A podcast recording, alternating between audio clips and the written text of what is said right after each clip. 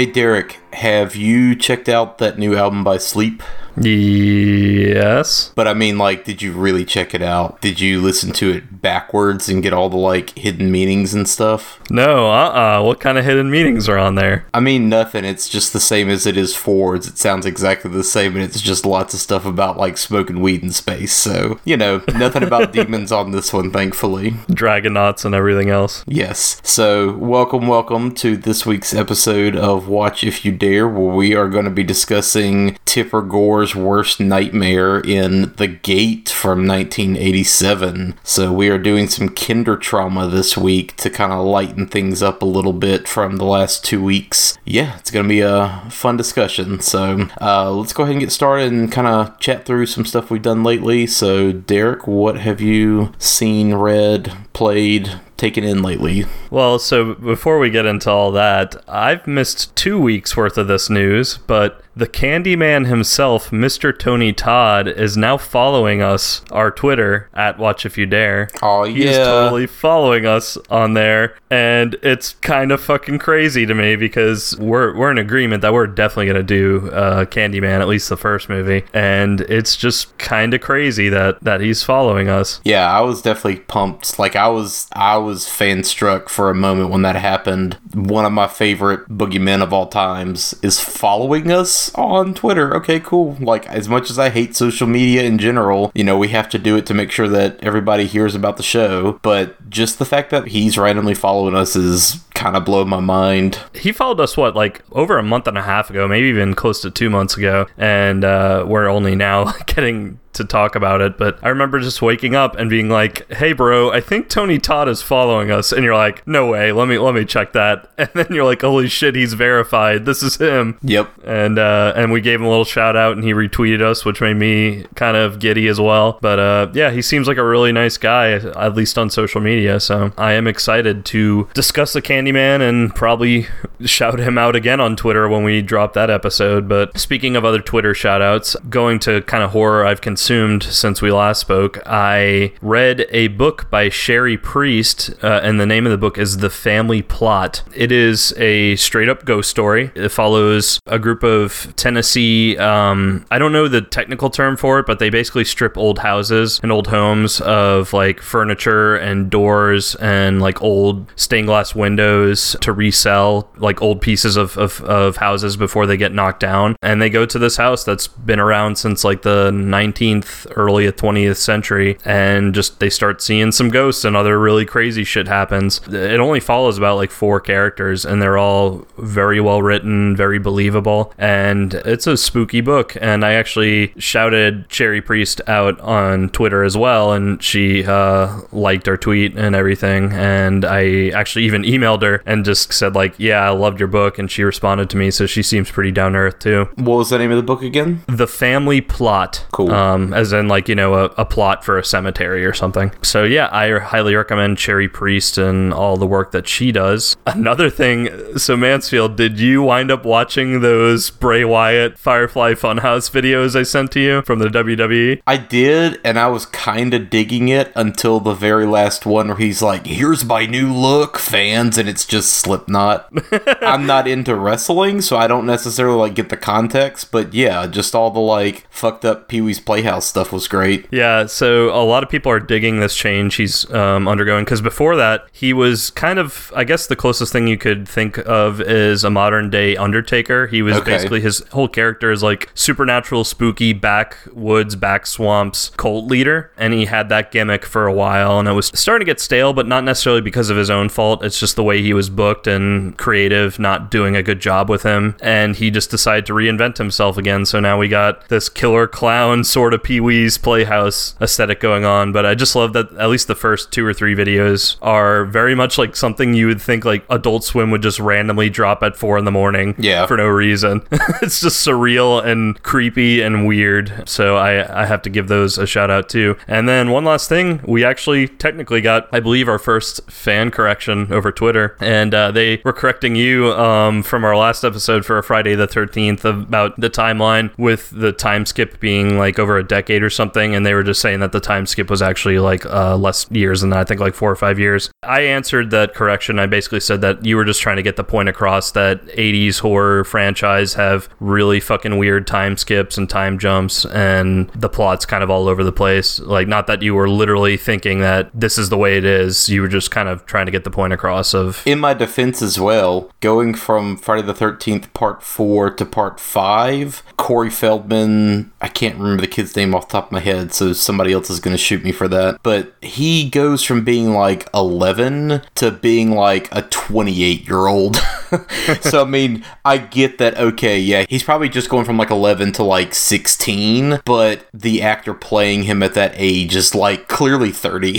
so, Yeah. that's where, like, in my head, like, ah, whatever. I was so not like looking for nuance in that movie when I watched it. So, yeah, whatever. I, I will take fan corrections any day of the week. Absolutely. And I mean, how many times, especially in the 80s and 90s, in TV shows, movies, everything, we're like, yeah, we're a bunch of 14 year old kids, and it's like fucking 22 year old actors playing them. Yeah, and that's that's specifically a note I have for this movie because and we'll get into it a little bit deeper, but this is one of those good examples of oh they actually cast teenage kids to play teenage kids and Yeah. not 30-year-olds. So, yeah. Yeah, but uh, otherwise, besides Tony Todd, Cherie Priest novel, and Bray Wyatt, uh, that was kind of the highlights of horror since we last recorded. How about you? Um, so mine's been kind of light lately just because I've been kind of consumed with work. I watched the Amityville Horror Part 2, which I have heard about over the years from different podcasts and different people just talking about how, like, bananas that one is. It definitely has some kind of extreme decisions being made. Um, there's lots of weird incesty kind of stuff between this brother and sister.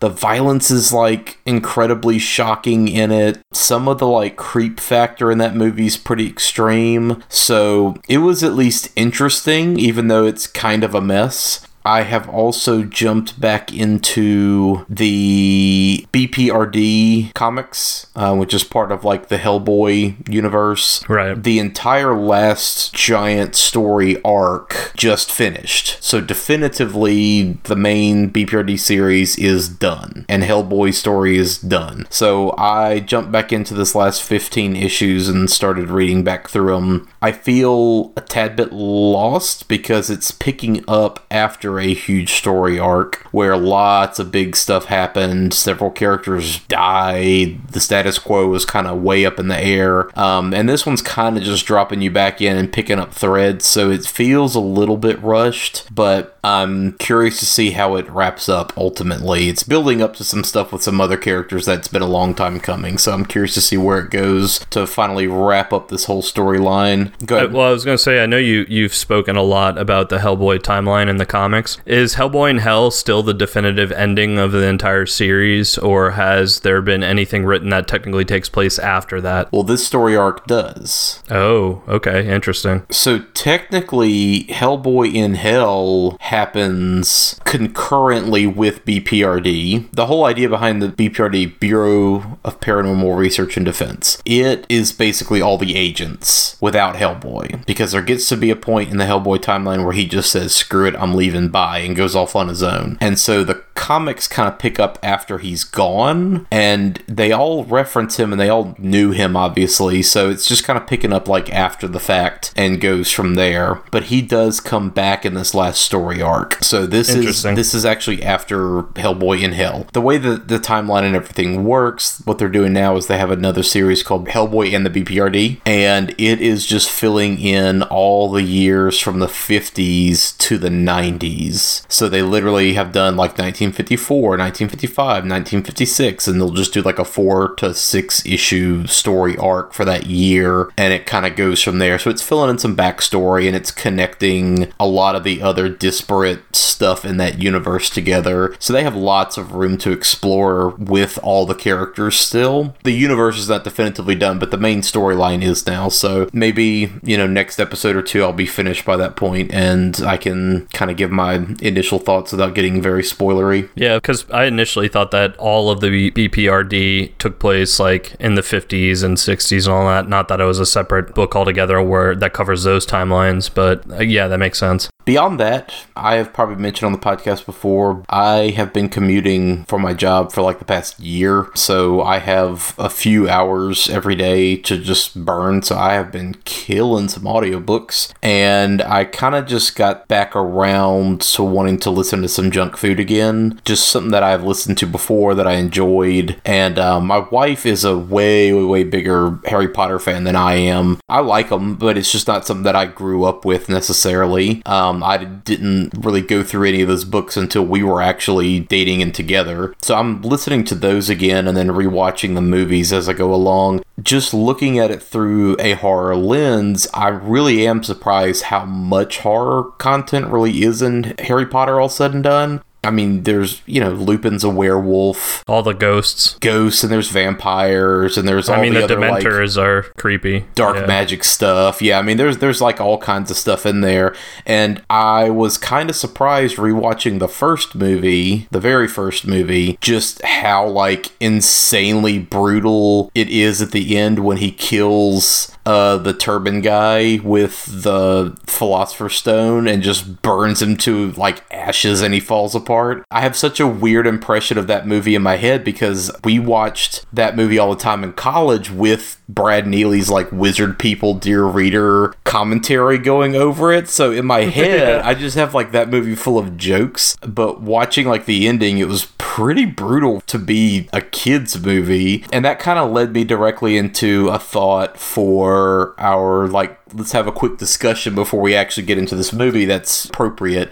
So, kinder trauma is definitely one of those things that I love discussing with people because everybody has some kind of weird movie that you saw either a piece of or watched the whole thing when you were a kid that you shouldn't have seen that scarred you for life. Sometimes it's not even a horror related movie, it's just like something random, but there was just something about it that unsettled you as a kid. And I think The Gate that we're going to discuss is one of the better entry level horror movies for teenagers, where it's definitely not the most kid friendly thing in the world, but for like 12 on up, it's a really good horror movie to hop into. So, as far as like kid horror stuff, what did you like accidentally stumble into as a kid that maybe like got under your skin and stuck in your head for a few years? Uh, the one of the first things that comes to my mind is I did see Gremlins way too early. Yeah. as a kid, like four or five years old, early. And I mean, granted, I fucking love Gremlins, and I want us to do it eventually on this show. But at the time, as a four or five year old, all I can comprehend are these little demonic imp things that straight up seem like they're trying to murder people. And I just I didn't comprehend the story as well as I did, you know, in later years. But at the time, that's just all I remember. I think it's actually towards the end. One of one of the scenes that scarred me as a little kid is when he's fighting Spike in that hardware store. Yeah and Spike falls into the fountain and they think he's dead and his dead body like jump scare pops out out of the fountain but he's and all like skin's, gross and melty? yeah, gross and melting. And as a kid that fucking traumatized me. And uh, I also another thing that kind of just scarred me was in the original Lord of the Rings when Frodo meets back up with Bilbo and he's like I just kind of want to touch the ring one more time. And then his like face gets distorted and he goes like get me the ring! Yeah, yeah, yeah, that jump scare also really got me for whatever reason. But those are two instances I can think of right off the top of my head. These are two really weird examples that I'm going to give that mostly just like stuck in my head and I had a weird fascination with like what was that for the longest time. So one was Guillermo del Toro's Cronos. I remember seeing that growing up. It was the scene where the grandfather vampire is like on the roof of a building and he's bent over like on his hands and knees like lapping up blood off the ground of this person that he attacked and his face is all kind of peeling apart and I was kind of scared and creeped out by it but I was also just intensely fascinated and it wasn't until a few years later that I discovered like what that was and I was watching Cronos and I realized like oh wait shit this is that movie that I saw that one time as a kid. Another one would be Child's Play. I definitely have a weird memory of being at my grandmother's house, her like old house, where they had the garage basically converted to like another main room of the house. And that was kind of like the living room area with the TV and everything. And my uncle was home from college, or maybe he was still young enough that he was like still living there with them. I was very, very young, and it was on maybe HBO or something. But all I remember catching and watching it like from behind the couch, so they didn't know that I was like in the room, or maybe they thought that I was asleep or whatever. But it was the part of, right at the beginning where Chris Sarandon is chasing Brad Dourif through the toy store, and then he like shoots him, and Brad Dourif does the like voodoo thing to transfer him into Chucky. But I just have this like weird memory of Brad Dourif running around with this giant like overcoat on that's that kind of not houndstooth pattern, but that weird like black and white fuzz like TV static kind of pattern, and him with his like greasy hair just getting shot and spinning around and just being like, oh my god, that guy got hurt. Like, what's going on? And then another one that I just like it clicked in, I got this box set from Second Sight for When a Stranger Calls, and it includes the sequel, which is like a made for TV movie, uh, When a Stranger Calls Back. It's a good sequel title, by the way. Yeah. And the like killer guy in the second movie, it's kind of one of those things where like you know that he's the killer the whole time. It like sets him up and shows you his whole kind of story parallel to the girl's story. And he's a fucking ventriloquist who can like throw his voice the whole initial thing that they were trying to figure out was like, how was he talking to her on the phone, but then there was somebody at the door, and it was just him like throwing his voice as a ventriloquist, dot, dot, dot. But there's a part at the end of the movie where he literally like puts on crazy camouflage makeup. Like those kind of photos you see where somebody puts on enough makeup to like blend into an environment. And if they're standing at exactly the right angle, they like blend in and it's it all matches up. So he's like painted himself to be kind of like half shadow, half brick wall to just like stand perfectly still and like blend in with the brick wall of this girl's apartment and then he jumps out at her and he's just like wearing a thong basically. He's like totally naked but like Fucking what? body painted yeah. And there's like a weird shot in there where you just see like the brick wall in the darkness but then you just see like his eyes open up and him like jumping out at her like from the darkness. And i remember seeing that too at same situation like at my grandmother's house and either like my mom or one of my aunts or somebody was like watching it there late one night and i happened to like see that part and just be like what what is this so yeah, it, the weird stuff that sticks in your head, like whether it's scary or whether it's just like confusing, and you're just kind of like, "What the hell am I looking at?" And then picking it up later is always a fun thing to do. So I just figured we'd discuss that as a quick icebreaker before we get into this movie. So Yeah, and I mean, there's always like the popular answers, like the brave little toaster when totally, yeah. yeah, when that was it the air conditioning unit dies. Yeah, when that fucking air conditioner dies, it's just like, what do you think you're doing? Nobody loves you. Nobody's coming back for you. Just like fucking has a heart attack, and then his goddamn mustache falls off.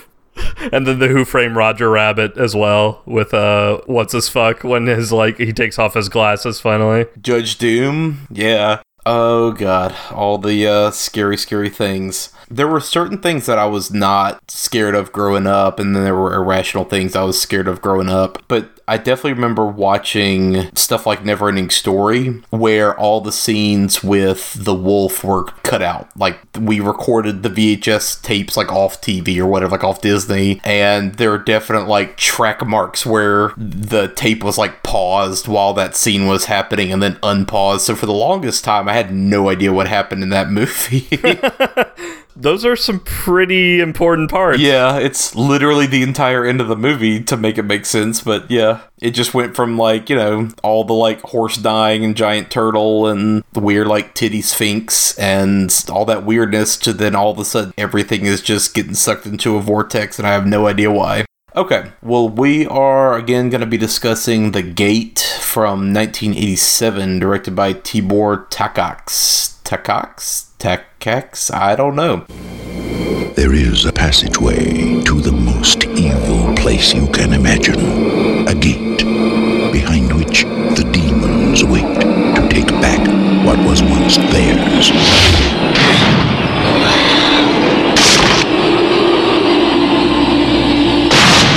And now, someone has opened the gate. There's this weird tearing sound. There is the decomposed corpse of her dead father. Oh no.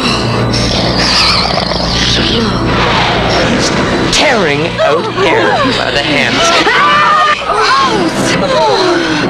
I'm calling the police.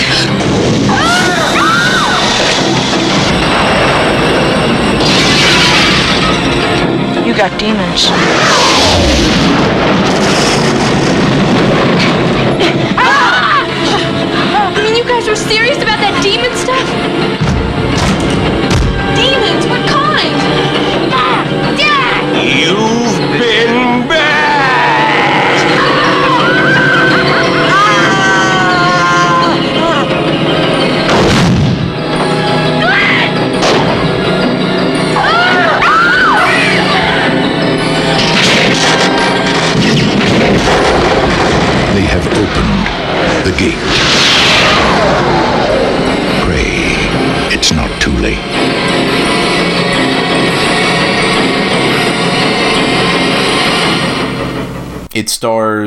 little baby Stephen Dorff as Glenn, and then his sister Al, short for Alexandra, is played by Christa Denton, and then Louis Tripp plays his best friend Terry Chandler. The movie is primarily about these kids opening up a gateway to hell in their backyard on accident, and then struggling to close it throughout the night to get all the demons back in. If you were ever like me and you, especially if you had access to like kind of wooded areas near where you lived, even if they were like mild wooded areas, I remember as a kid because there was there was a quote unquote park bird sanctuary in the middle of my parents' neighborhood. It's still there, and it used to be really dense. Katrina knocked down like half the trees in it, but before Katrina, it was pretty dense to the point where you couldn't really even see across the park to see like the other houses, which are it's less than a half a mile wide. Yeah. But I remember as a kid, we had all these kinds of rumors about certain shit that would happen in the park. There was this random like stone bench, and it was the only one in the park, and it was just kind of in the middle of it for no rhyme or reason, like no path, nothing leading up to it.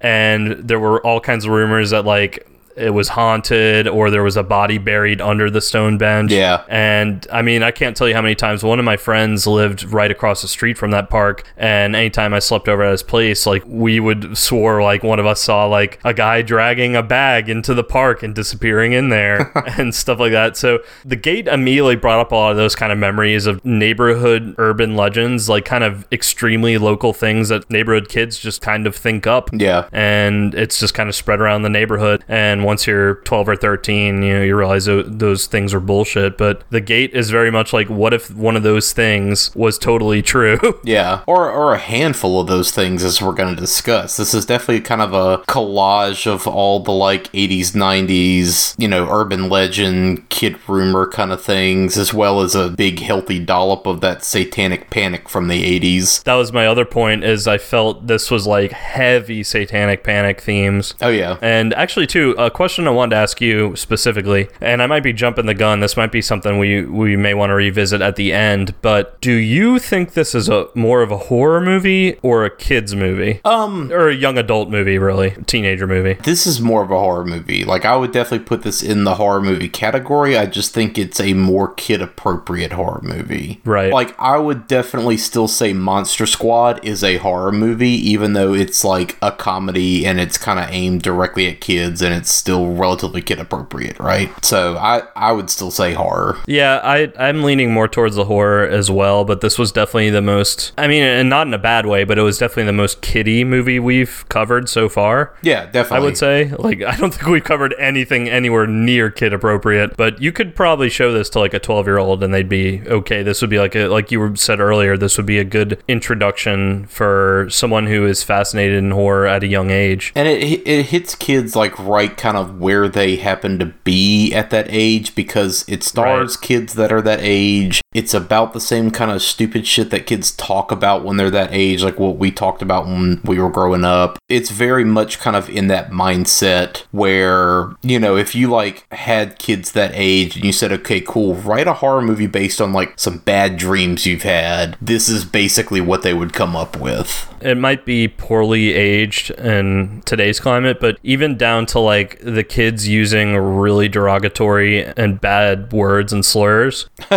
yeah. Not really understanding like how bad of a word that is and just kind of more using it to like, you know, be a shitty little shithead kid who thinks he's tough. Yeah, this is a movie that I haven't seen like fully unedited in a while. Um, I got the Blu-ray not too long ago, and this was the first time that I actually watched through it. It's the uh, Vestron release that came out recently, and uh, there are definitely two instances where two of the kids drop a hard F word, and I'm not talking about the fuck word, and that kind of caught me off guard. But I was like, you know, I guess Jesus, it was the '80s, so that was still like not a big deal like it is now. So it's kind of one of those things where just beware. But that's about as rough as this movie gets from like a content standpoint where we would maybe find it questionable today, you know? Yeah, and I mean, it could be triggering, but at the same time, it's very much in the context of like you probably heard in your friends' groups when you were 12 or 13. Yeah. And just again, not really realizing the context and everything else about the word. But so yeah, just be wary of that, especially if you are going to show this to kids. But otherwise, yeah, I think it is. I, I personally think it is a horror movie too. There were a couple, there were actually two moments that kind of even got me. I felt a little ashamed. I got jump scared, especially at one moment. But um, I was like, damn, that was legit pretty creepy. The horror goes from like straight goofy to really fucking creepy. Yeah. Like without any warning. And it happens quite a bit. And this is a movie too where a lot of the horror in it is so effective because it's backed up by a lot of really kind of deep and serious emotional stuff, but it's stuff that again like hits kids like right at the level where they could be. Like there's stuff about one of the kids has a, a parent that's died and the other parent is like not doing well and the kid's kind of dealing with all that and externalizing everything. So it deals with some serious stuff, but it's it's all in a way that kids watching could totally get, um, where they're not being talked down to in any way, shape, or form. But it makes all the horror stuff in the movie that much more effective. Absolutely. Yeah, and I mean, no matter what your age is, is if you want to kind of like dip your toes into horror,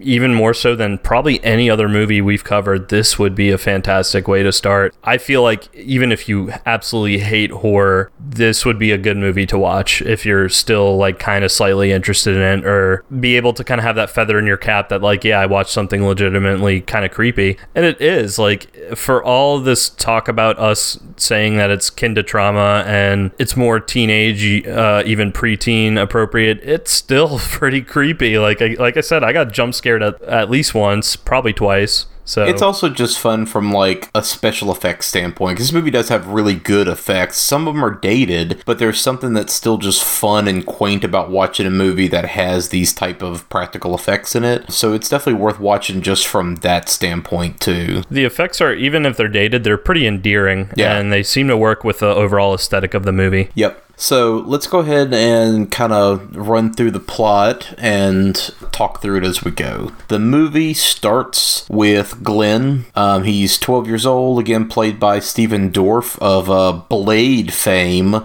Yeah, I was gonna say Deacon Frost Yeah. himself. Edgiest villain of the 90s, Deacon Frost. he was also in Judgment Night and Cecil B. Demented and uh, Somewhere, and then most recently he was in the third season of True Detective. So this is him like as a young child. Uh, so he has a nightmare where he goes back to his house and the house is empty, his parents are gone, everything is just kind of off and weird and ominous. So you kind of have a feeling already that he's having a dream. But he goes out to his backyard and goes up into his treehouse. And then all of a sudden, the treehouse is like struck by lightning and the whole thing collapses. And that's where he like wakes up. And he wakes up in bed, but when he looks outside, turns out the treehouse was actually struck by lightning. So the treehouse is all busted up. The tree that it was in is all busted as well. And there are workers in the backyard that are cleaning all of it up and they're finishing up, like chopping down the tree and everything else. Yeah, they're uprooting it and everything. Um, with these opening moments too in this movie, um, first off, the credits immediately,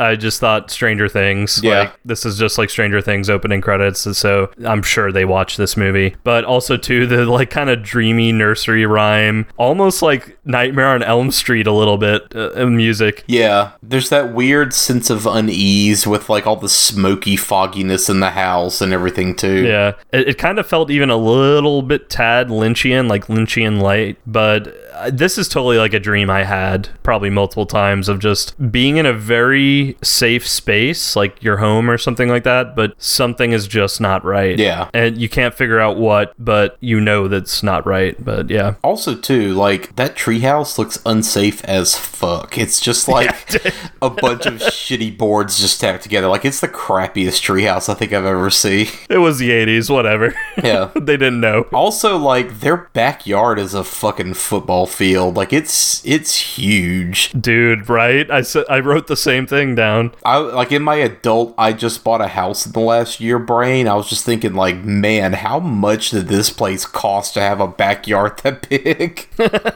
That's the true horror of this movie. Yeah, really. So, anyway, Glenn goes out to the backyard just to kind of see what the workers are doing and kind of explore a little bit and check out his busted treehouse. And kind of digging around the dirt, he unearths a geode. So, a geode is one of those rocks that you see in like gift shops and that kind of thing, where it's like a perfectly kind of round rock on the outside, but on the inside, it's hollow and there's like all these crystals growing in it, right? It's usually like an amethyst or something like that. So he finds this giant geo that's uncracked. It's just like this perfectly round sphere. He ends up coming back outside with it with his friend Terry to just kind of check it out, investigate. Terry is kind of a little metal kid. He's kind of nerdy with his little nerd glasses and everything, but he's Yeah, but also hardcore as fuck. yeah, he's got his little denim war vest on with a Killer Dwarfs patch on the back.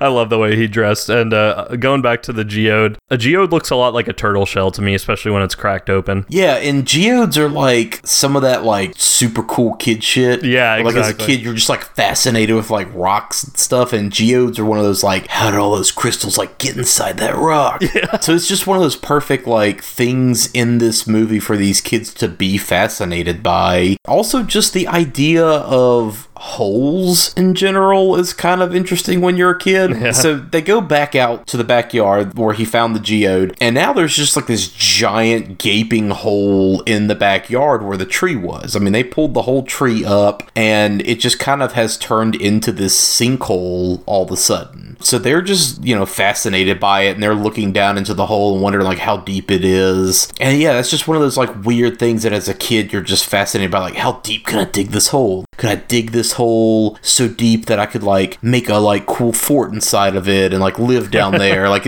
I don't know, like I was fascinated with like digging holes when I was a kid. I was one of those weird kids. I wasn't so much uh, like into holes. I didn't go through a whole phase. I mean, I'd be lying if I didn't find one that was fascinating when I was younger. I mean, sure, but I definitely went through a rock crystal phase. Yeah. hardcore rock crystal phase when I was like ten or eleven. I feel like everybody goes through a rock crystal phase. The difference is just you either go through it when you're a kid when it's probably appropriate, or you go through it when you're an adult and either you're a geologist, which is fine, or you're just into crystals because you're like into that healing energy in Atlantis and shit. And that's like, you know, that's where it's kind of like, uh, sure. So, Whatever, y'all can. Anyone who's listening who's into that shit, talk to me anytime you want. Cause Yeah, I like- love hearing about it. yeah, like we'll we'll talk about it, but um, I'm still gonna kind of just give you that dad look with an eyebrow raised and bite my lip the entire time. Yeah, I mean, I'll give you about five minutes in a bar or something.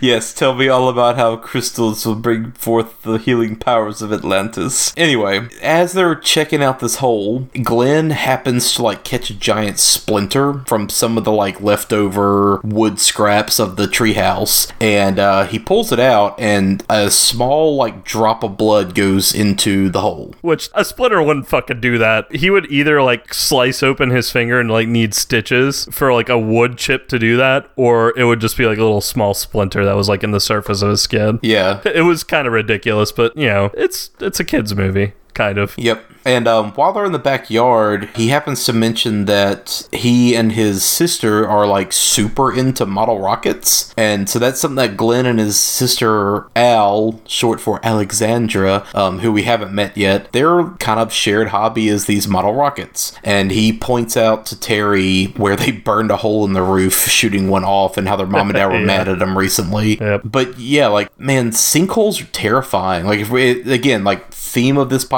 like, why are movies scary? What scares us? Like, what kinds of things are in movies that scare us? Sinkholes are terrifying. Like, as an adult, the idea of, like, a sinkhole just opening up and swallowing a giant chunk of your house, that's kind of weirdly terrifying in kind of a cosmic, unexplainable way. So, just the idea of, like, these kids having one open up in their backyard and being fascinated, but, like, at the same time, kind of, like, mystified and terrified by it a little bit is uh, definitely right on the money. And I'll say, too, like, these two kids, I think all the kids in this movie are very solid from a performance standpoint. Oh, 100%. All three of them. Uh, Louis Tripp, that plays Terry, the friend, he kind of only goes on to do the sequel to this movie and like some TV stuff here and there. And the sister doesn't do a whole lot. Stephen Dorff is really the only person that goes on to have a actual career, but he's really good for a kid his age. Very natural. Line deliveries are pretty solid. He reminded me of a little bit of a more serious uh, Little Pete from Pete and Pete. Yeah, a little bit, yeah. So Glenn's parents uh, let them know that they're going to be leaving town for three days. And so they put the sister, Alexandra, Al, in charge. So she's 16, so she's a few years older. And you definitely get the dynamic that the two of them, Al and Glenn, were both very close growing up. They had a really good relationship, but just naturally, she's getting older. She's got friends. She's, you know, her priorities are kind of changing. She's growing out of the whole model rocket phase. So she's kind of wanting to do her own thing. And Glenn is kind of feeling a little, you know, lonely and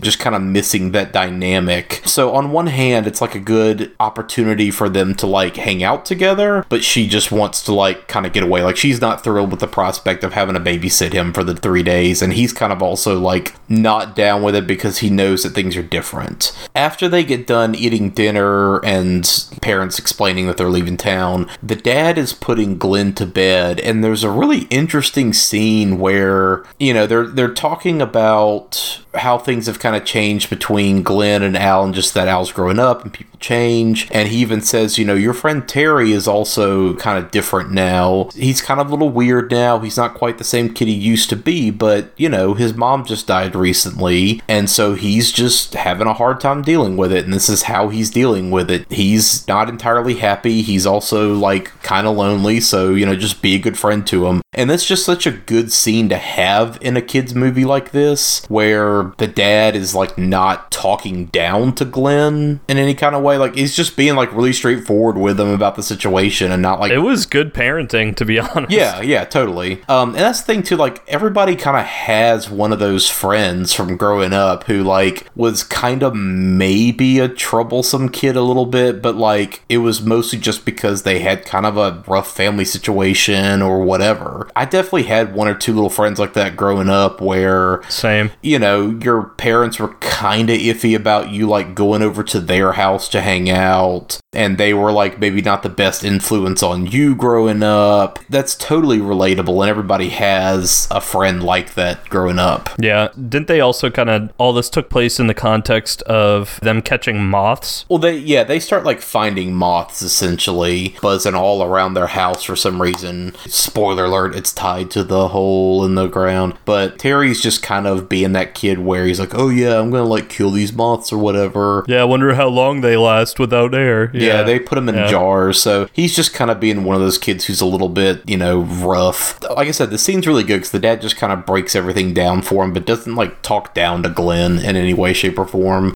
So anyway, the parents leave, and immediately Al decides she's going to throw a party, which her parents told her not to do. I love the scene transition too, where it's literally just like, I promise I'm not going to throw a party, mom and dad. And then the scene transition is like her opening the door for a bunch of other teenagers Yeah. to walk in, and there's a giant party happening in the background. And this is definitely like peak 80s party. All the patterned shirts, all the giant hair. The fashion is off the chain in this party. kind of a lot like Night of the Creeps, how like the frat guys were super. Super 80s. It's almost like satirical how over the top it is. Yeah, and these teenagers are the same exact way. Like everyone but Al really just acts super obnoxious and snotty to the point where I'm pretty sure, like, yeah, this is a joke.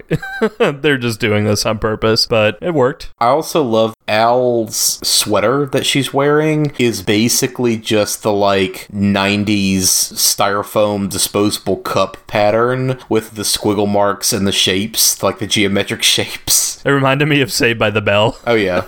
so she's throwing a party, and um, this is definitely like one of the more realistic parties that I've seen in a movie in a while because Al is basically just running around and like managing everyone's messes and like not actually hanging out in the party. She's just picking up junk around the house and going from spot to spot and keeping people from breaking things. Which, as the host of a party, like that's totally just what happens the whole time when you're having that kind of party. A hundred percent. And again, these are all like actual teenagers, not 30 year olds just all pretending to be teenagers. So you don't have that like weird walk hard Dewey Cox thing where it's just like, yeah, this is my 14 year old girlfriend. And they're all 30. And yeah, and I mean, even some of the kids, like, you can tell are a little bit older, like maybe they're 18, because there's beer and shit all over this party. So maybe there's some older, like 18 year old kids, but again, they all look appropriate and they all look well cast. Meanwhile, Glenn and Terry are up in Glenn's room and they're kind of sequestered up there while the party's going on. And they kind of start fucking around with the geode. Um, we see Terry just like whacking it with a hammer, but they do crack open the geode and immediately all this smoke pours out and all this pink light pours out of it. And the inside crystals are all glowing. Again, in like this weird, like, oh, that just happened to happen conveniently. Half of the geode rolls over onto a notepad and like perfectly leaves this like weird sketchy writing on the notepad so they they see that they notice it and they're like okay cool what does it say and so then they read these like incantations out loud and don't think anything of it The pronunciation is on point for these little kids. yeah And yeah, I personally think that this is just me kind of in my own head canon. That thing did it on purpose. There was, I'll chalk it up to supernatural. Like, Oh yeah, totally. It, it's the will of the demon hole.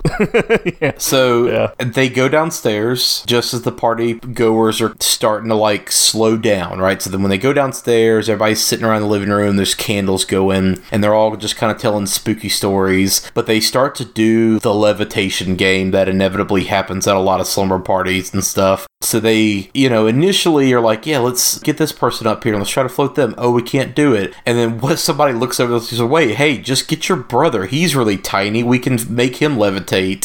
so they do the whole thing where they, you know, stand over him and rub their hands together and all kind of, you know, focus their energies to get him to levitate. And they're all shocked when it, like, actually works. yeah, the teenage girl leading this, by the way, is hilarious because you could tell she's like one of those girls that's like probably way into like witchcraft or just other shit, but is trying to almost hide her excitement. Yeah. Like, no, it's a cool party game. But then like she's legit, no, do it this way, center yourself, breathe, blah, blah, blah, like make sure you're focusing. And then I love her line, like when he levitates and all that, she's just like, maybe I'll never do that again. Yeah. So he he levitates, but just you know Willy Wonka style, just keeps going. So he smashes into like the ceiling light and shatters it everywhere, and then ends up falling kind of like falling to the side and like grabbing one of the uh one of the spotlights that they have in their house up in the top corner of the ceiling and tears it out of the wall. So this kid is just like thrown around the living room ceiling. And like any other 10 year old kid that just got floated by dark magic and smashed into the ceiling he kind of starts crying. And all these older teenagers start making fun of him and like oh look at the little baby crying. And of course he like runs to his bedroom which again you were just like thrown around your living room by dark magic, you'd be pretty upset. And these are some cruel ass teenagers because they saw a kid literally levitate into a light. Yeah. I would be more impressed by that. I'd be like, hey guys, we legitimately practice magic here. Like, is anyone going to talk about that? Yeah. And of course, Terry, his friend, is kind of in that like Mr. Cool stage. So he's trying to act cool and older and so he's he's like trying to like brush it off a little bit. So that night, uh, all the teens leave from the party, and as they are sleeping, Glenn kind of like wakes up in the middle of the night because he hears kind of like this weird sound of the bug zapper in the backyard going nuts, right? And he sees his bedroom walls kind of like warping and stretching, like something's underneath the walls.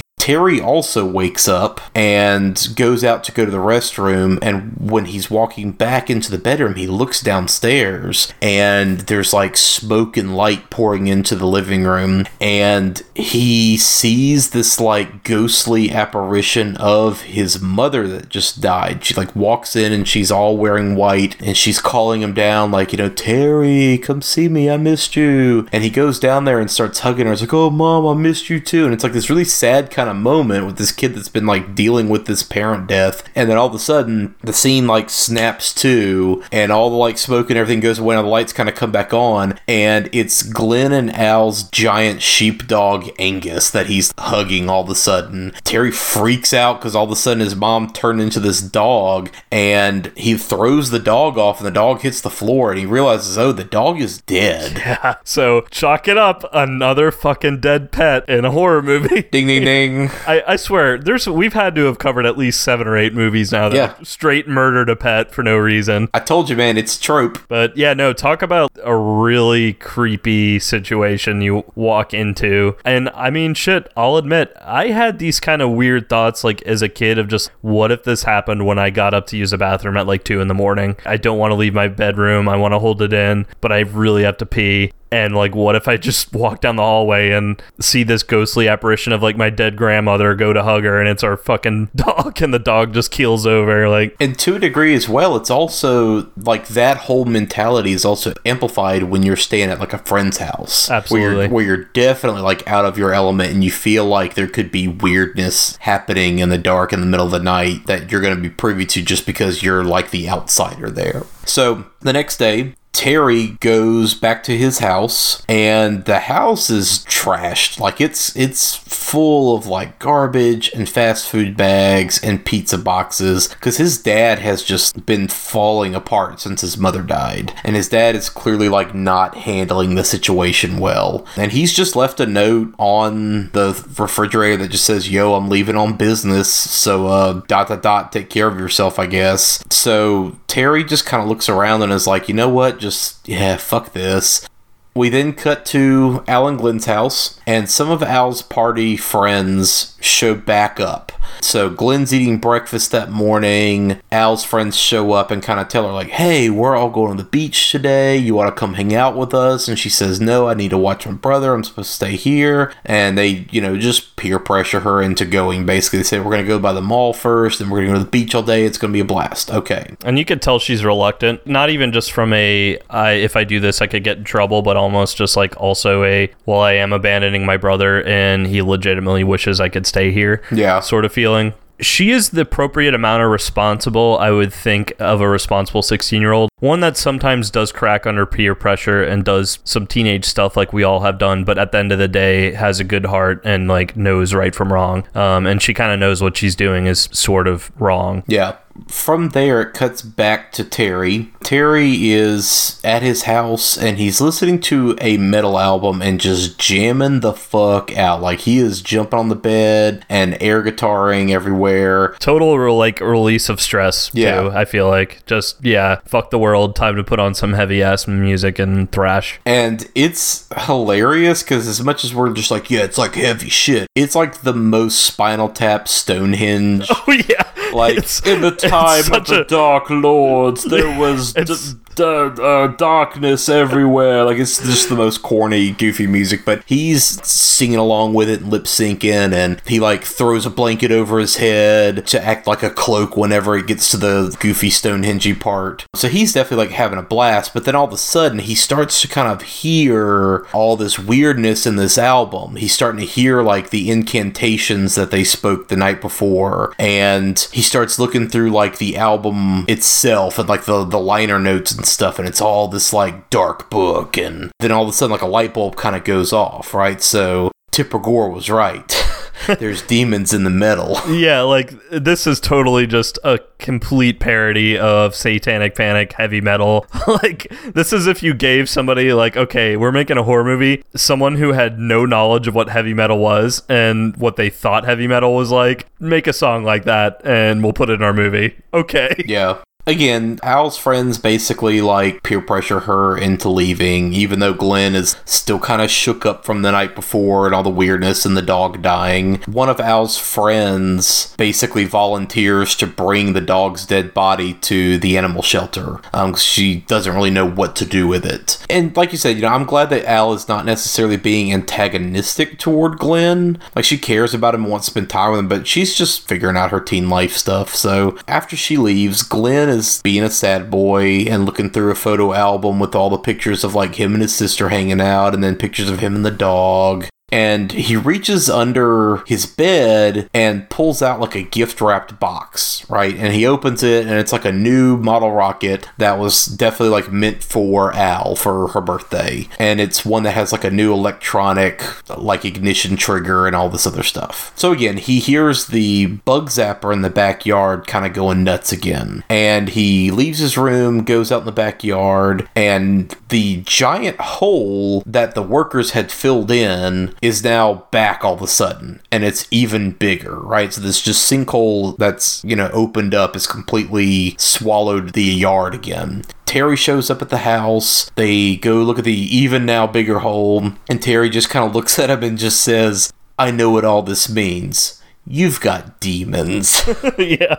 Yeah, and, and like of course Glenn is like, shut the fuck up, Terry. Yeah. But but he's like, no, seriously, dude, like you need a drop of blood. You remember you got the splinter and Yeah. there's this geode. See here on the picture of this album artwork, there's a geode over the demon king's head, and it's like, dude, they totally summon a demon because like after they recorded this album, they all died mysteriously in a plane crash. That's the only album they ever made. Like, Yeah. all this all this stuff. they cover the like hole with this one big giant chunk of the busted treehouse. Like one of the walls is just laying there, so they just drag it over the hole in the meantime. And Terry like opens up the heavy metal album to show Glenn, and it's a fake band called Sacrifyx, and it's Sacrifyx with a Y. That's how you know they're like hardcore. Fucking love that name. Yeah, Terry's dad apparently like got the album like in Europe in air quotes, right? So he's like, yeah, the band like wrote the lyrics based on the Dark Book. Okay, what's the Dark Book? And you know, he says it's basically like the Bible for demons. And of course, this is like conveniently, like you said, the band's only album, and the band immediately died afterward in a plane crash. You know, so he says like, oh yeah, they were trying to warn us about the dangers of demons, but like it, it's kind of like fucking Dare growing up they like all but smoke the drugs for you, you know what I mean? So if the whole thing is just, oh man, demons are dangerous, stay away from them. Definitely make sure that you don't find a geode. Definitely make sure that you don't put blood inside of this hole. Definitely make sure you don't say these words that we have printed here. Like, it's just all the step by steps of what to do to summon demons, but you know, okay, sure. And he says, you know, the stars have to be in a certain alignment for the gate to open. And Terry says, Well, I checked, and it's like now. now. Yeah. okay, this is pre-internet. Yeah. No internet access. How did this How kid find out all this bullshit? Yeah. Yeah, how the fuck? I understand how he figured out all the other bullshit just like out of the album artwork and the album sleeve. Yeah, okay, sure. But how the fuck did he know like this is the exact date of the astrological alignment of Yeah. everything that needs to happen for us to summon demons? Yeah, well, I checked. This farmer's almanac? Like, okay, sure. So, anyway, yeah, kind of in the middle of them going through all this, Al's friend, it's this boy that she's kind of into, the one that took the dog's body to the animal shelter. He gets to the animal shelter and it's closed. So he's just like, oh, I don't know what the fuck to do. So he just turns back around and goes back to their house. And he goes, "Sorry, buddy." And Yeah. he just looks at the dead dog corpse, like literally just hanging out on his front seat, half covered in a blanket. Like, what the fuck? dude? Yeah. So he gets back to their house and it's just like, well, what do I do? And okay, well, the door's locked. Uh, I'm just gonna go put this dog in the backyard and just throw it down that fucking hole that's in y'all's backyard. So he does. He just goes and like chucks it in the hole, covers the hole in again, and you know leaves. So we see him like dust his dirty hands off and drive away. So you know we go back to Terry and Glenn, and Terry again conveniently explains that like they've already done like 90% of the steps needed to open this demon gate. You know, they said the words, they cracked the geo, they dropped the blood in the hole, blah blah blah, right? All that's needed is a sacrifice. Dun dun dun, right? So the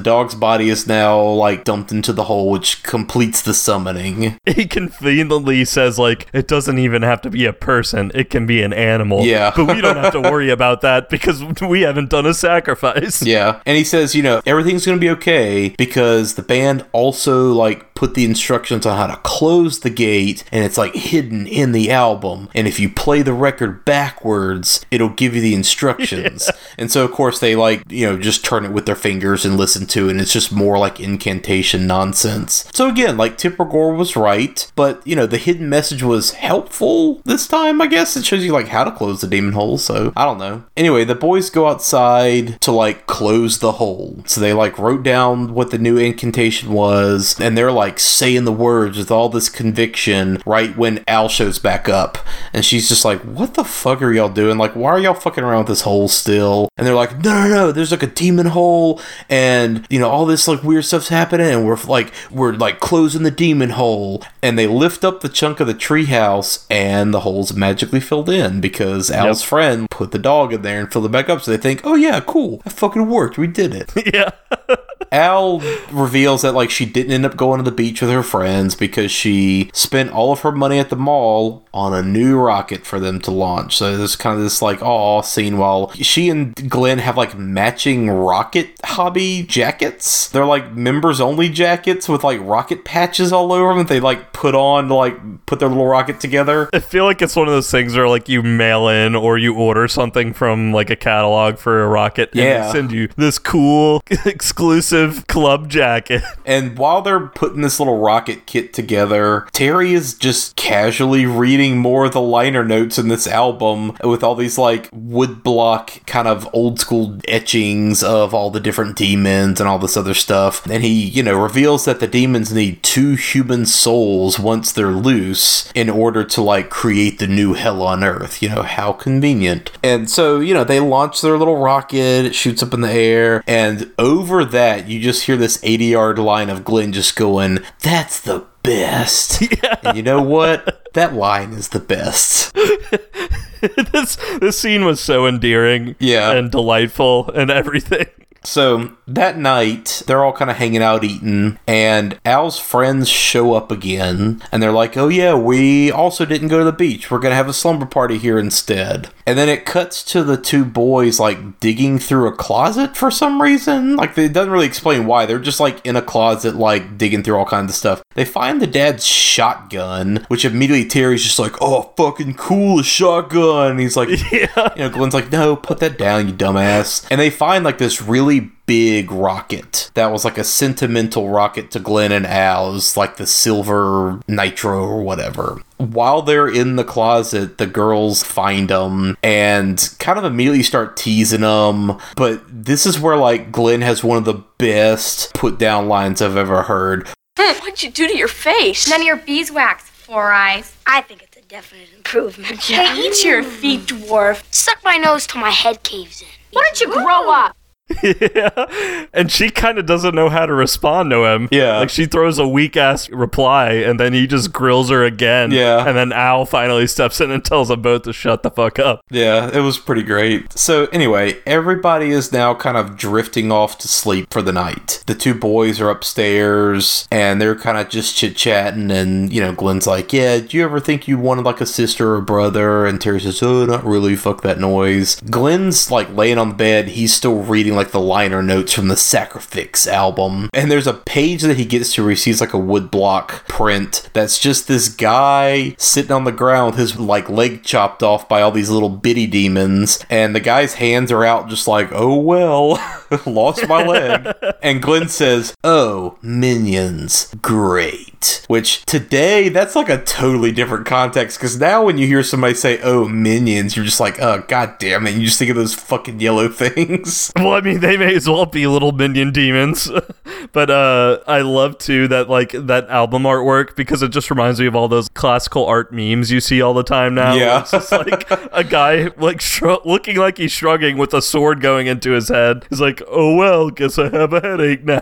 Oh, God. That night, once they're asleep, Glenn's bedroom window starts kind of like rattling from all these moths, and he wakes up and there's just like a shit ton of moths at the window all of a sudden, and the window explodes into the room, and all these moths fly in and swarm around him. He kind of like runs out into the hallway, wakes up his sister. She comes in, sees all the glass everywhere, and it's like, oh man, this is a mess. This is nuts. Pretty cool friend move there, leaving Terry in there. Yeah. So they go to wake up Terry and they're like shaking him and he's just kind of like, oh no. And as they're shaking him, Terry walks up behind them and says, hey guys, what are y'all doing? And they're like, what? What?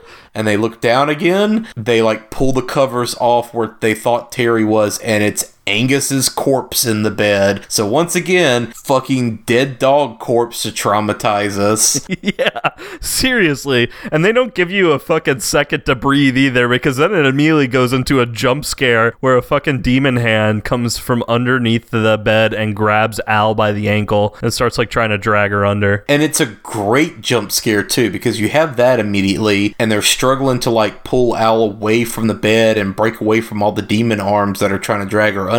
And once they break away and they get to the door, all of a sudden this one like super fucking long demon arm shoots out from the bed and like reaches 10 feet across the room and grabs her again. So that's like a great double jump scare, all said and done. But yeah, they run out. Al's friends are also awake now because they hear all the screaming, and they all run downstairs and go to the front door. And as soon as they open the front door, they see Glenn and Al's parents standing outside. And again, it's kind of weird, dreamlike. There's like fog everywhere, and the parents are like wearing all white, and they're just like, "Hey kids, how are y'all?" Um, so Glenn runs to his dad and it's like, "Oh yeah, Dad, glad you're here. Oh my God, all this weird shit's been happening." And he jumps up into his dad's arms, and all of a sudden his dad's just like, "Ha ha ha," laughing, and then it just melts and turns immediately into just like, "You were bad," and he just starts fucking strangling the shit out of Glenn.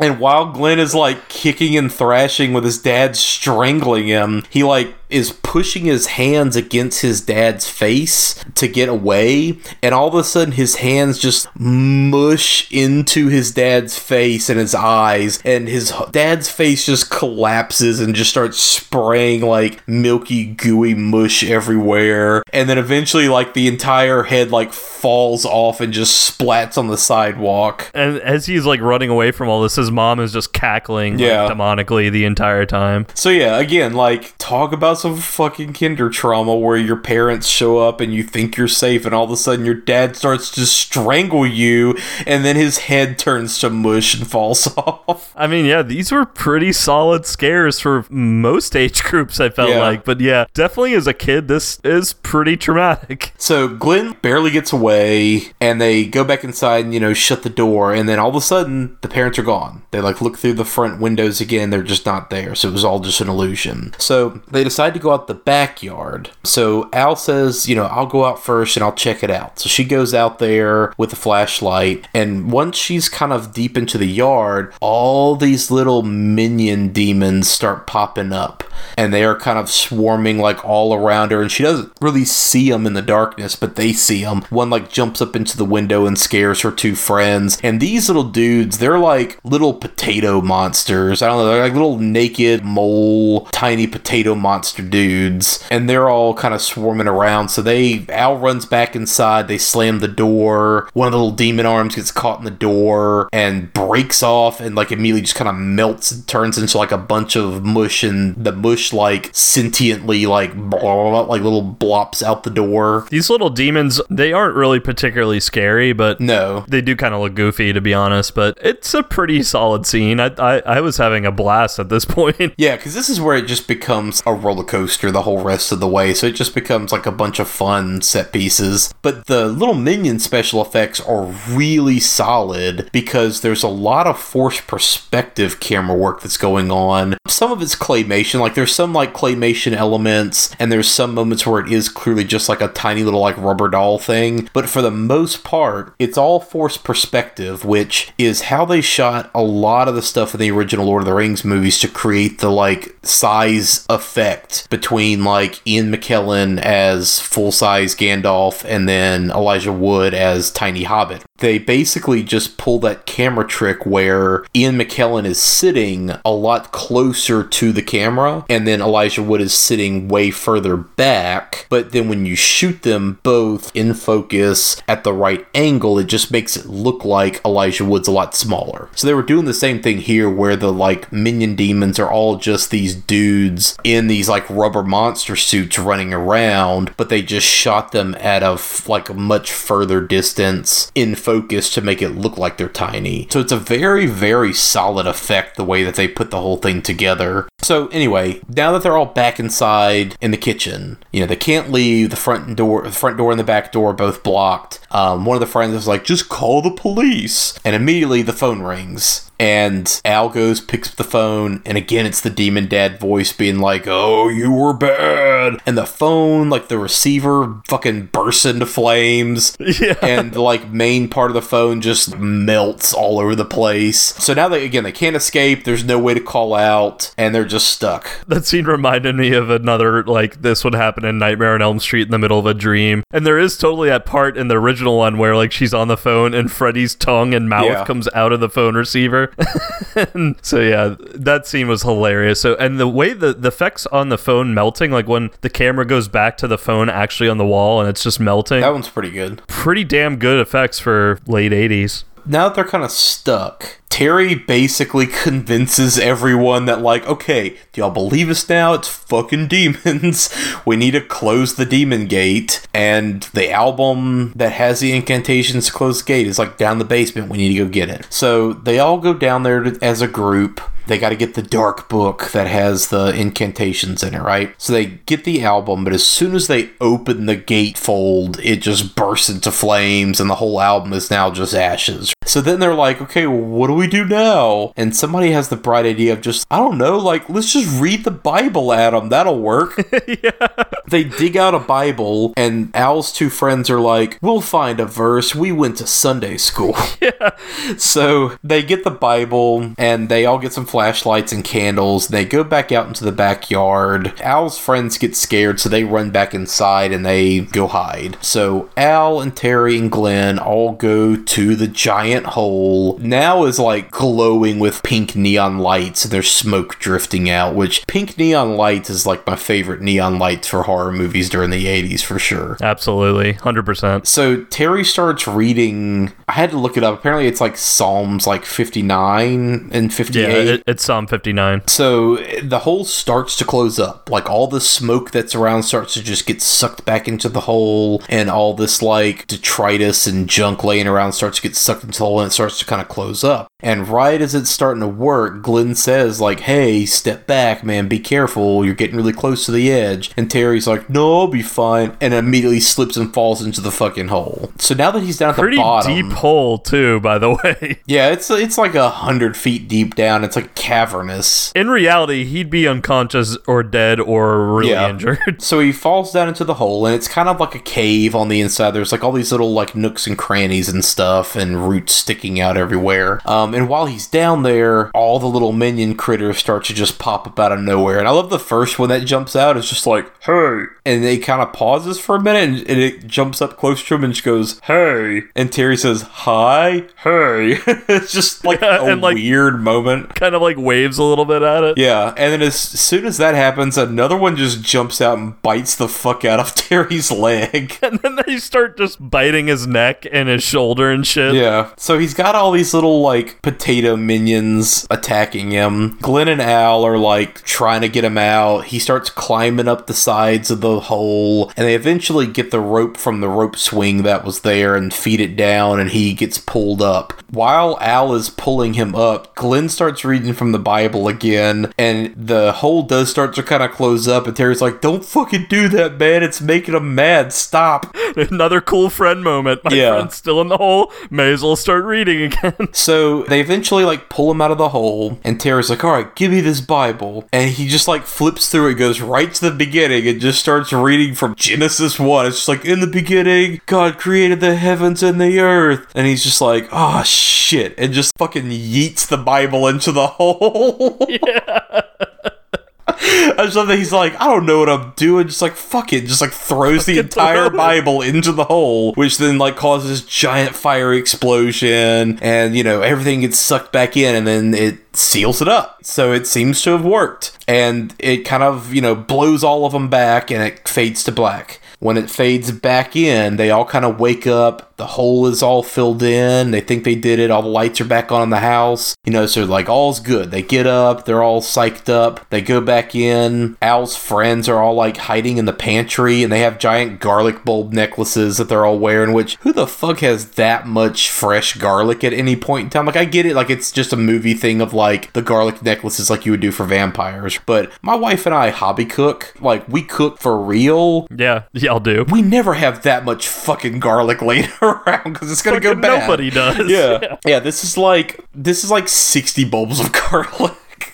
So anyway, they were all hiding. They kind of look around, and Al notices like, "Oh shit, the front door is open." And so she starts like walking through the living room and going to the front door. And right as she kind of gets to the front door, boo! The guy friends from the party jump out of the closet and scare her. And so there's kind of this awkward moment that Al has where her friends are like, oh yeah, we invited the guys over. Whoops, they're here to party now. And the guys are just like, oh yeah, we're here to hang out. And Al just kind of has to have this moment where she tells him, like, look, I am not in the mood to party. Some bad shit's been going down. Nobody asked y'all to come over. Just leave. Take your shit. Go. That is what it is. And her friends are kind of giving her shit about it a little bit. So they all leave. And again, seems like everything's back to normal. So Al and the boys are kind of like, all right, what do we do next? We need to go to bed. It's almost dawn. We need to kind of clean the house up before mom and dad get home. And the two boys are just like, no, fuck it, man. Like, I'm not going to bed. Like, I'm not going to bed at all after that crazy stuff. We're just stay up and let's just watch TV. So they go down into the basement, which is kind of like a rec room where they have the TV and everything set up. They're tossing the geode around still. And then all of a sudden, the like wall breaks open and this corpse just falls through the wall, like falls through the drywall and is just like hanging there. Now, to back up some, Yeah. earlier in the movie, Terry, when he's kind of poking fun at Glenn, um, I'm not exactly when, but it's early on, like when they're in the backyard for the first time or whenever, and he is telling Glenn that, like, oh yeah, your house, they say that a construction worker died while they were building the house, and instead of burying him or anything, they just put him in the wall of your house, and there's totally a dead construction worker in the wall of your house. Yeah. It even gets brought up one more time, I think, when Glenn is having that scene with his dad before his parents leave. That I think that's where it comes up because he just says like Terry told me that this thing happened, and his dad's like, "Well, Terry's kind of going through some shit right now, so Terry's a little weird. yeah." yeah. So it's it's very much like a throwaway line early in the movie, but this is kind of where it's it's happening. Which I don't know about you, but this was definitely one of those like kid urban legend things that I grew up hearing a lot. Like I definitely had people growing up that were just, oh yeah, like I heard that like the apartment complex or like the projects that these people live in, like one of the workers died and his like body's there, and every time that you hear like a weird knocking or like scratching in the wall, it's just that dead worker guy coming to get you. Like that was always a thing that we would tease each other about growing up, and it was just one of those urban legends that was definitely prevalent in my school growing up. Yeah, I mean variations of it, but Yeah. for the most part, definitely that type of story all the time. Again, we've got this like middle aged dead corpse zombie guy, and he's now just half hanging out of the wall through this giant hole in the drywall. I love one of the lines too because they're all screaming like, "What the hell is this? What's going on?" And at one point, Glenn's like, "It's the it's the construction worker," and Terry's like, "I just made that story up to mess with you." Yeah. So they kind of go over to like investigate, and immediately the corpse comes to life and starts like zombie moaning and grabs Terry and like pulls him into the hole in the wall, and the wall just magically like seals up. You know, like as soon as like as soon as Glenn runs over there and gets there, the wall is just back to normal, and he hears Terry like freaking out and screaming like in the wall. I will say, Glenn and Al had plenty opportunity to grab Terry or fight this monster thing to get him away, Yeah.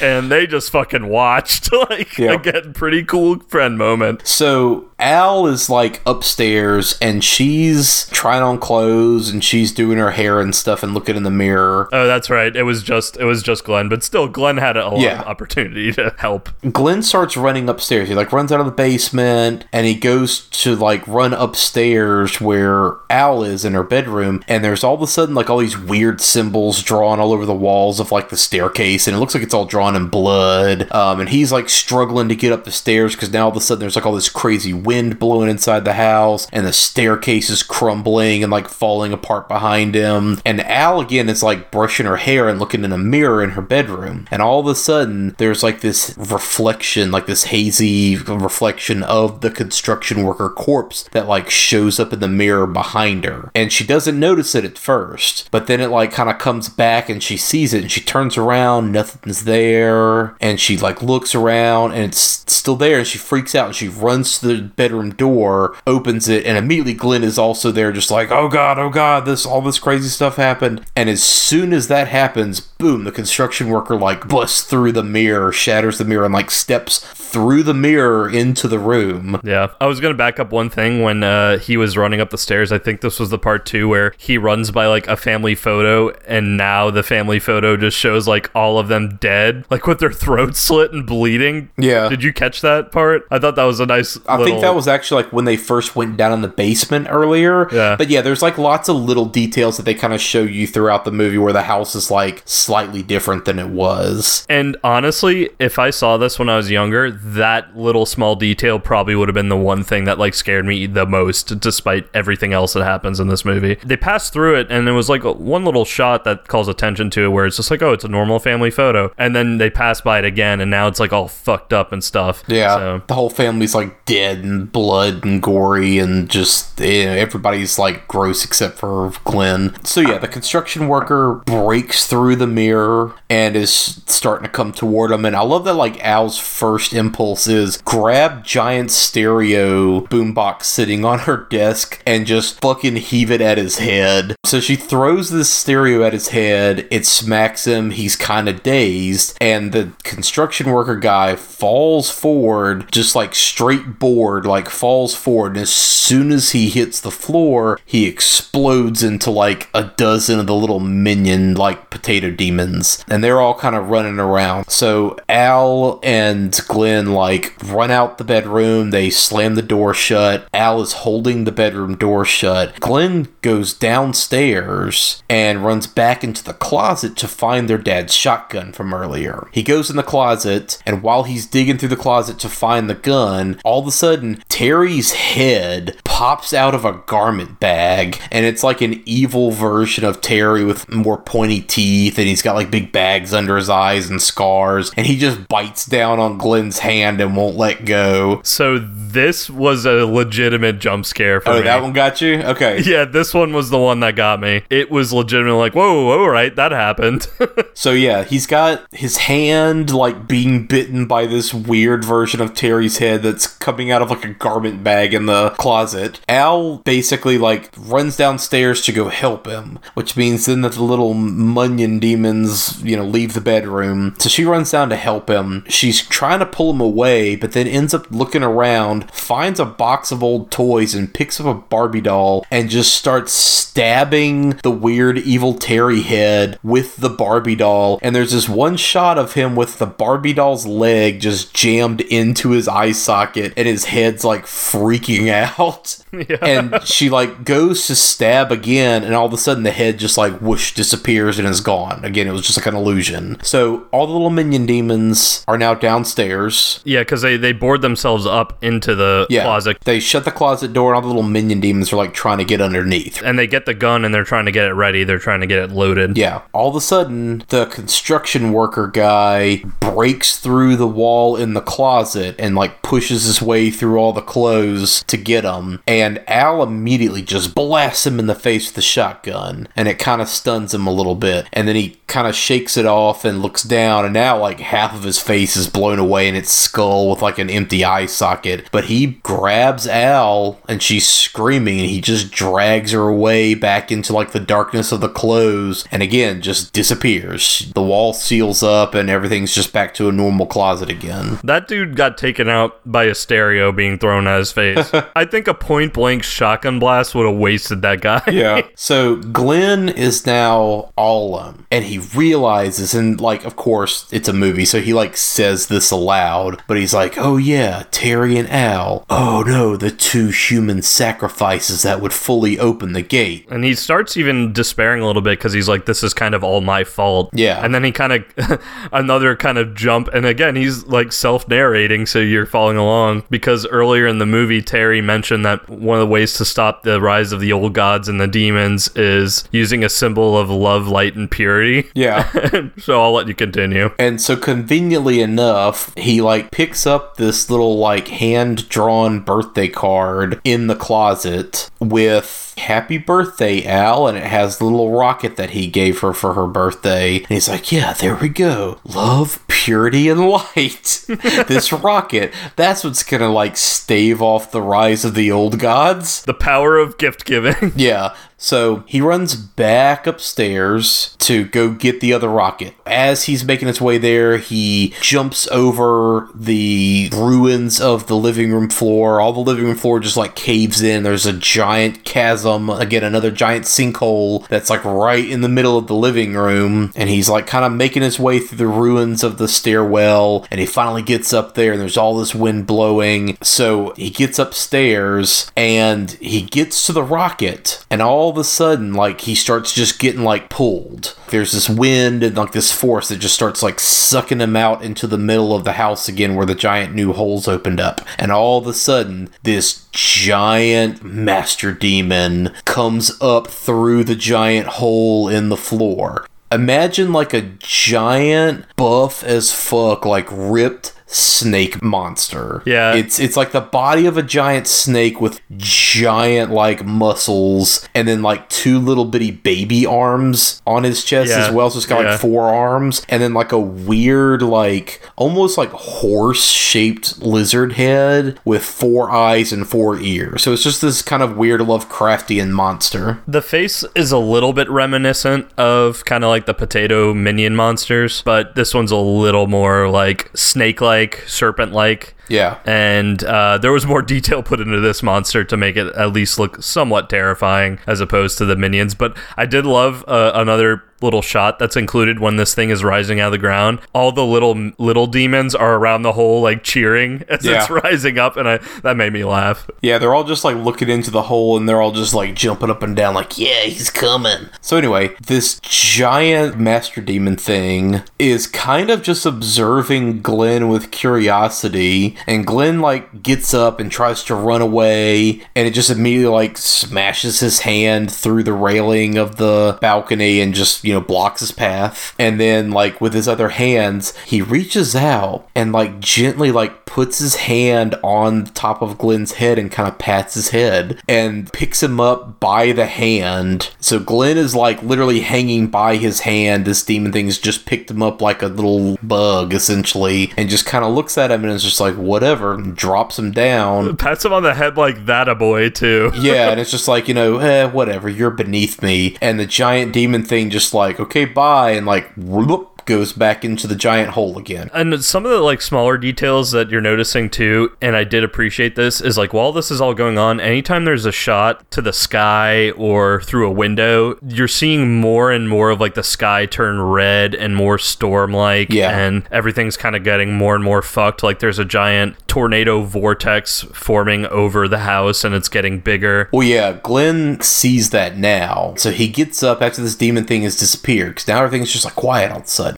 So, firstly, Glenn like looks at his hand because his hand kind of feels weird. The hand that the demon grabbed him by. He looks at his hand and there's a fucking eyeball in the palm of his hand that's just, you know, blinking and all gross and everything. So Glenn's, of course, freaked out by that. You know, so he goes back into his bedroom now and he's just like defeated. Doesn't know what to do. Everything is going to shit around him. His sister's gone. His best friend's gone. He's all alone. And he looks out, like you said, the window and just sees now there's like this giant black tornado of evil that's blasting out of the hole in the backyard and just swirling into the air and creating like a giant vortex of evil up in the sky. Immediately, like he kind of gets his courage back and he throws something through the window and just starts yelling at the demon, Hey, fucker, like come back, take me instead. And he's just challenging this demon. Nothing's happening. And so he kind of looks around and sees all the glass from the window breaking earlier, takes a shard of glass and just stabs the eyeball in his hand to get the demon's attention. Talk about metal. Yeah. And of course, he immediately is just like, ah, and just this little 10 year old kid just like screaming as he stabbed an eyeball in his hand. Fucking metal as hell. yeah, a little hardcore kid. This catches the demon's attention. So immediately, like, the whole room begins to like swirl around. Like, all the stuff in the room starts spinning around the giant vortex. Like, the mattress flies off the bed and all of his toys and everything are spinning around. As soon as the mattress like flies off, the moment earlier where he finds the wrapped birthday present for Al, that new fancy rocket with the electronic trigger, he finds it and it's like, oh yeah, cool, I can launch the rocket. So he gets it and he climbs down the broken staircase, starts putting together the big like silver rocket, silver mega rocket or whatever it was called. Yeah,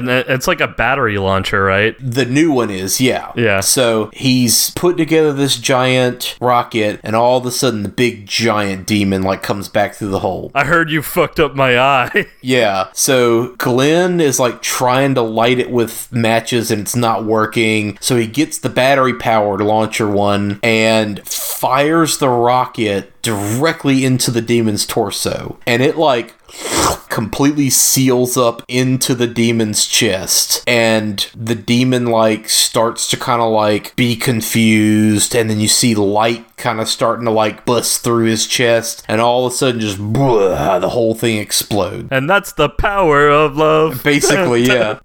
The explosion is insane because it literally blasts glenn all the way through the house and out the front door. And it's just this like fake kid body like spinning like head over feet, just like ah! Flying like into the front yards. Yard. Yeah, like flying yards into the yard. Like no way a human would survive this. And once he like lands in the front yard, he looks back at the house, and there's like this big explosion going through the roof of the house, and all these little balls of light shooting out, and then all these fireworks start going off over the house. And he's just like, "Yeah, we did it." And I love the moment right when he launches the rocket, like right when he fires it everything's like super intense and all the stuff swirling around him, the demon monster's growling, and he hits the button and just says, Happy birthday, Al!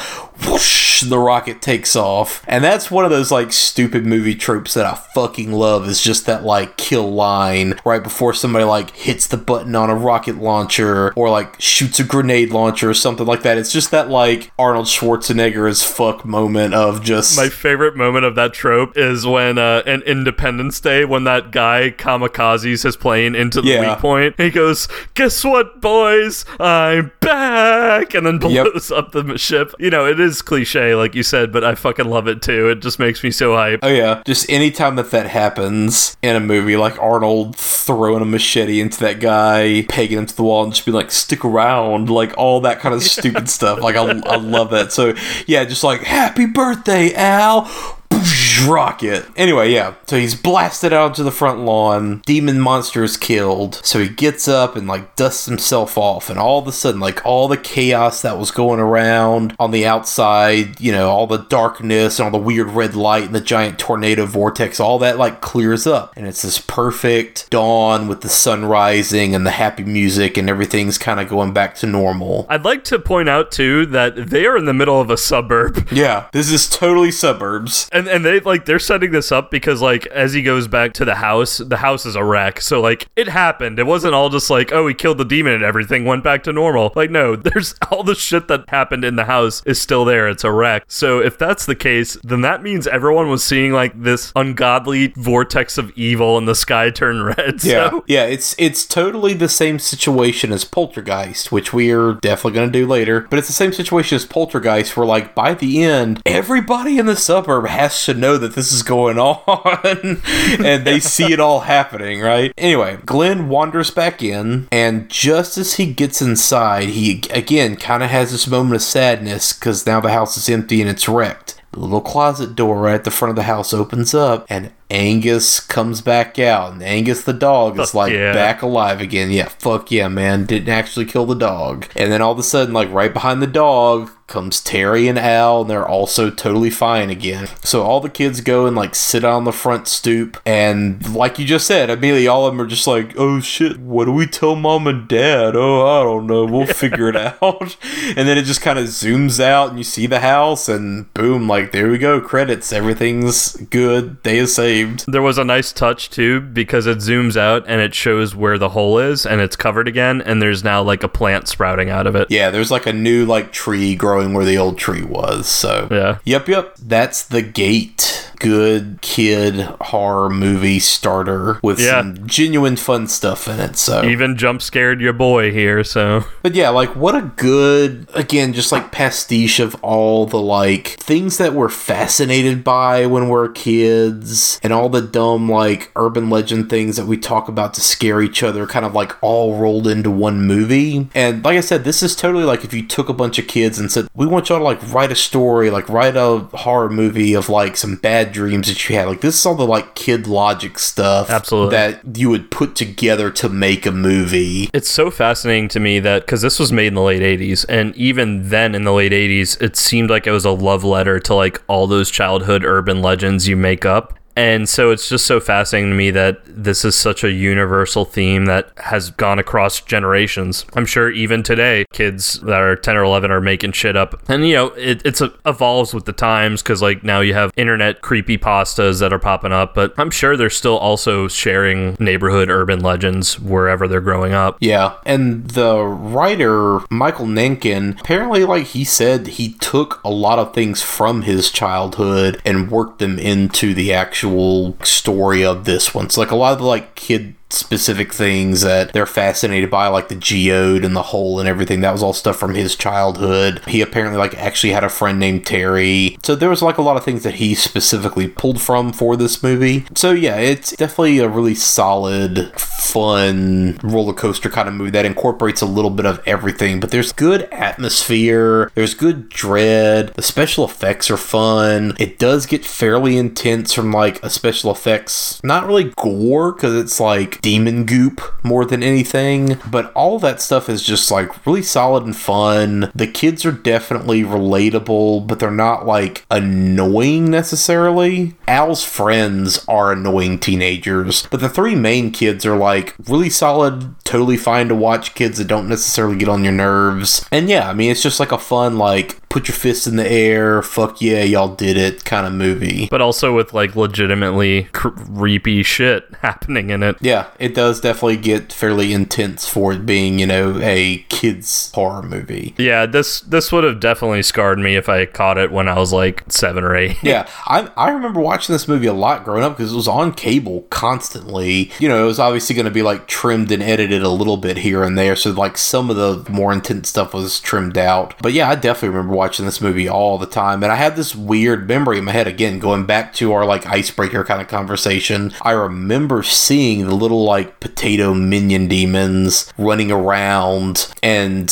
that being kind of burned in my head for a few years. Just what's the movie with all the little like weird like little mini critter things running around, and they were all like in a cave, and there was like a kid that fell in this cave. This movie, okay. Yeah, and because when I was seeing those little things run around, I was like, this seems really vaguely familiar. And I know there were moments where like my dad fell asleep watching TV and I was still up, and I kind of like slyly took the remote from him and started channel surfing and like happened upon the sci fi channel in the middle of like one of these types of movies. And like, yeah, it was either Critters, this movie, or some other movie that has these weird looking monsters running around. Yeah. And, uh, and so yeah, I, I can totally relate to that just weird, nostalgic, but also a little bit terrifying moments of your childhood. Oh, yeah. So that's it.